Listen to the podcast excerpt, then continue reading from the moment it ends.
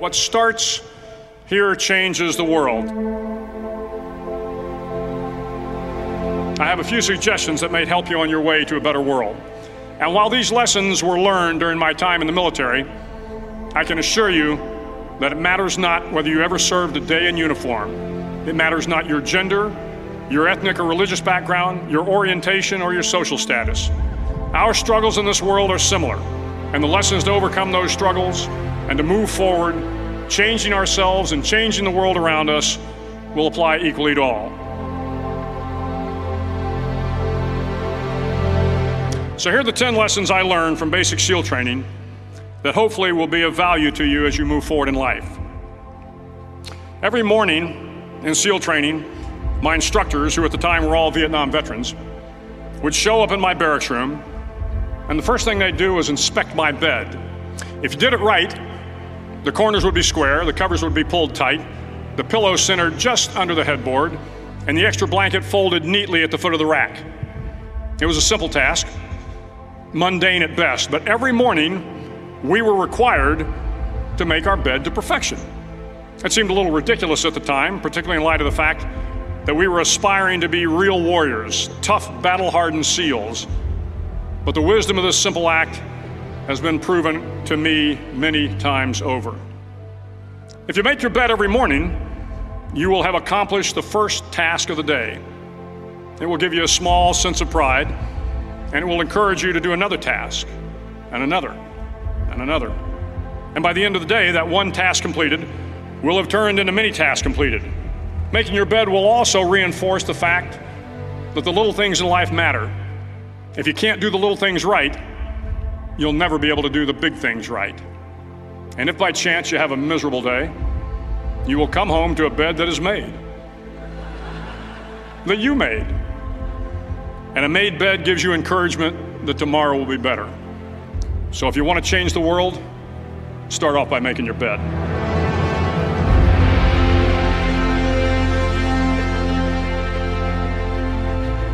During SEAL training, the students during training, the students are all broken down into boat crews. Each crew is seven students, three on each side of a small rubber boat, and one coxswain to help guide the dinghy. Every day, your boat crew forms up on the beach and is instructed to get through the surf zone and paddle several miles down the coast. In the winter, the surf off San Diego can get to be 8 to 10 feet high, and it is exceedingly difficult to paddle through the plunging surf unless everyone digs in. Every paddle must be synchronized to the stroke count of the coxswain. Everyone must exert equal effort, or the boat will turn against the wave and be unceremoniously dumped back on the beach. For the boat to make it to its destination, everyone must paddle. You can't change the world alone. You will need some help. And to truly get from your starting point to your destination takes friends, colleagues, the goodwill of strangers, and a strong coxswain to guide you. If you want to change the world, find someone to help you paddle. Over a few weeks of difficult training, my SEAL class, which started with 150 men, was down to just 42. There were now six boat crews of seven men each. I was in the boat with the tall guys, but the best boat crew we had was made up of the little guys, the Munchkin crew, we called them. No one was over five foot five. The Munchkin boat crew had one American Indian, one African American, one Polish American, one Greek American, one Italian American, and two tough kids from the Midwest. They out paddled, outran, and outswam all the other boat crews. The big men in the other boat crews would always make good natured fun of the tiny little flippers the munchkins put on their tiny little feet prior to every swim.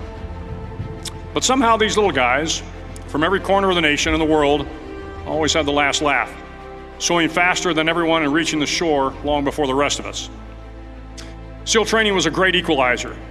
Nothing mattered but your will to succeed, not your color, not your ethnic background, not your education, not your social status. If you want to change the world, measure a person by the size of their heart, not by the size of their flippers. Several times a week, the instructors would line up the class and do a uniform inspection. It was exceptionally thorough. Your hat had to be perfectly starched, your uniform immaculately pressed, your belt buckle shiny and void of any smudges. But it seemed that no matter how much effort you put into starching your hat, or pressing your uniform, or polishing your belt buckle, it just wasn't good enough. The instructors would find something wrong. For failing uniform inspection, the student had to run, fully clothed, into the surf zone. Then, wet from head to toe, roll around on the beach until every part of your body was covered with sand. The effect was known as sugar cookie. You stayed in the uniform the rest of the day, cold, wet, and sandy.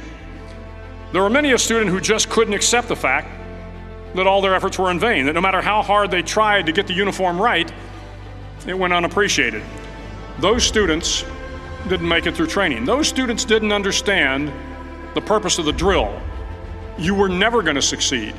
You were never going to have a perfect uniform. The instructors weren't going to allow it.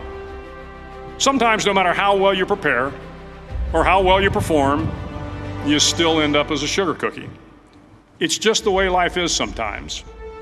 If you want to change the world, get over being a sugar cookie and keep moving forward. Every day during training, you were challenged with multiple physical events long runs, long swims, obstacle courses, hours of calisthenics, something designed to test your mettle. Every event had standards, times you had to meet. If you failed to meet those times, those standards, your name was posted on a list, and at the end of the day, those on the list were invited to a circus. A circus was two hours of additional calisthenics designed to wear you down, to break your spirit, to force you to quit. No one wanted a circus. A circus meant that for that day, you didn't measure up. A circus meant more fatigue, and more fatigue meant that the following day would be more difficult and more circuses were likely. But at some time during SEAL training, everyone, everyone made the circus list. But an interesting, an interesting thing happened to those who were constantly on the list. Over time, those students who did two hours of extra calisthenics got stronger and stronger. The pain of the circuses built inner strength and physical resiliency. Life is filled with circuses. You will fail. You will likely fail often. It will be painful. It will be discouraging. At times it will test you to your very core. But if you don't if you want to change the world, don't be afraid of the circuses. At least twice a week, the trainees were required to run the obstacle course. The obstacle course contained 25 obstacles, including a 10 foot wall, a 30 foot cargo net, a barbed wire crawl, to name a few. But the most challenging obstacle was the slide for life. It had a three level, 30 foot tower at one end and a one level tower at the other. In between was a 200 foot long rope. You had to climb the three tiered tower, and once at the top, you grabbed the rope, swung underneath the rope, and pulled yourself hand over hand until you got to the other end. The record for the obstacle course had stood for years when my class began in 1977. The record seemed unbeatable until one day a student decided to go down the slide for life head first. Instead of swinging his body underneath the rope and inching his way down, he bravely mounted the top of the rope and thrust himself forward. It was a dangerous move, seemingly foolish and fraught with risk. Failure could mean injury and being dropped from the course. Without hesitation, the student slid down the rope perilously fast. Instead of several minutes, it only took him half that time. And by the end of the course, he had broken the record. If you want to change the world, Sometimes you have to slide down the obstacles head first. During the land warfare phase of training, the students are flown out to San Clemente Island, which lies off the coast of San Diego. The waters off San Clemente are a breeding ground for the great white sharks. To pass SEAL training, there are a series of long swims that must be completed. One is the night swim. Before the swim, the instructors joyfully brief the students on all the species of sharks that inhabit the waters off San Clemente. They assure you, however, that no student has ever been eaten by a shark, at least not that they can remember. But you are also taught that if a shark begins to circle your position, stand your ground. Do not swim away. Do not act afraid.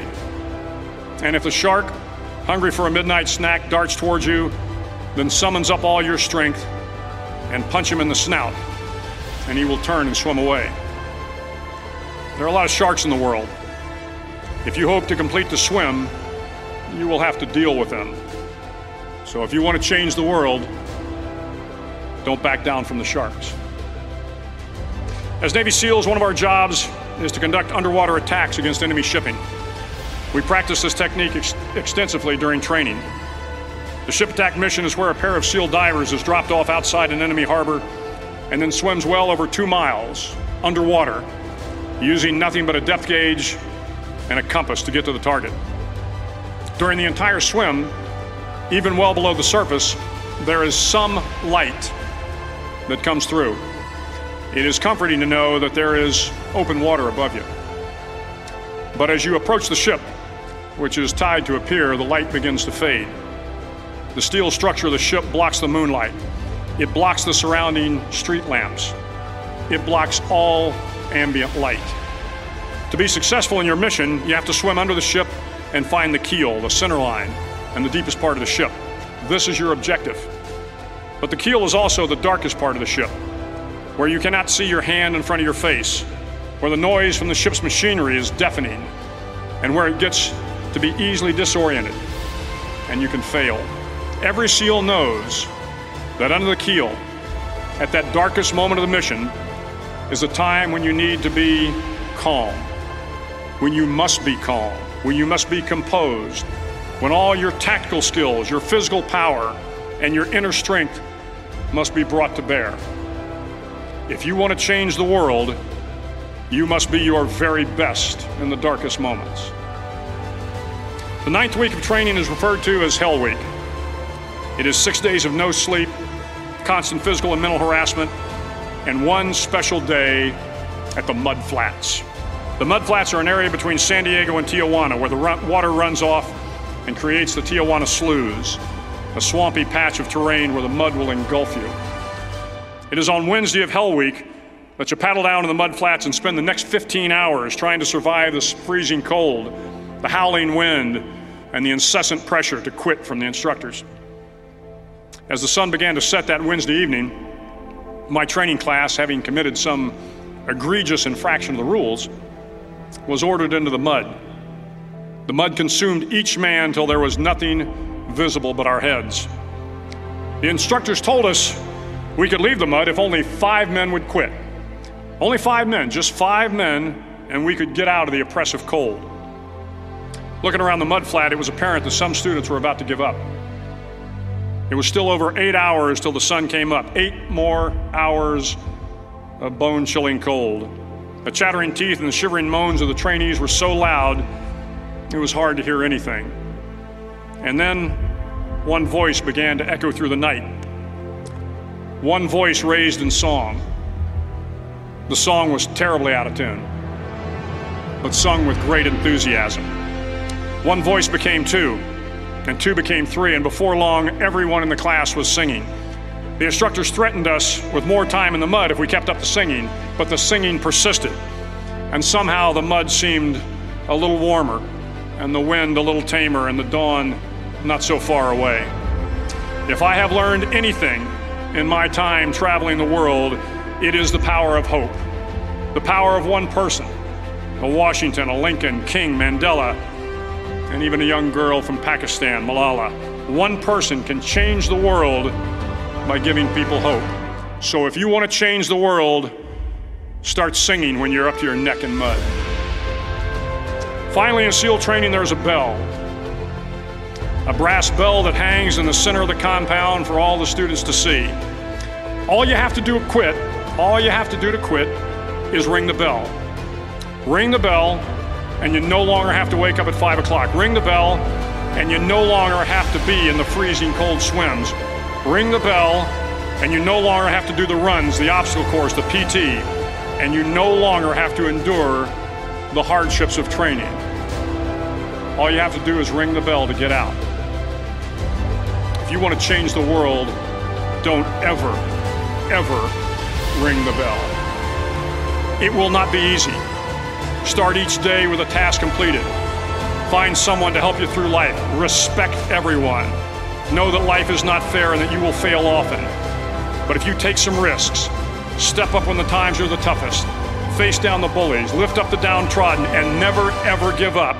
If you do these things, the next generation and the generations that follow will live in a world far better than the one we have today. And what started here will indeed have changed the world for the better. Thank you very much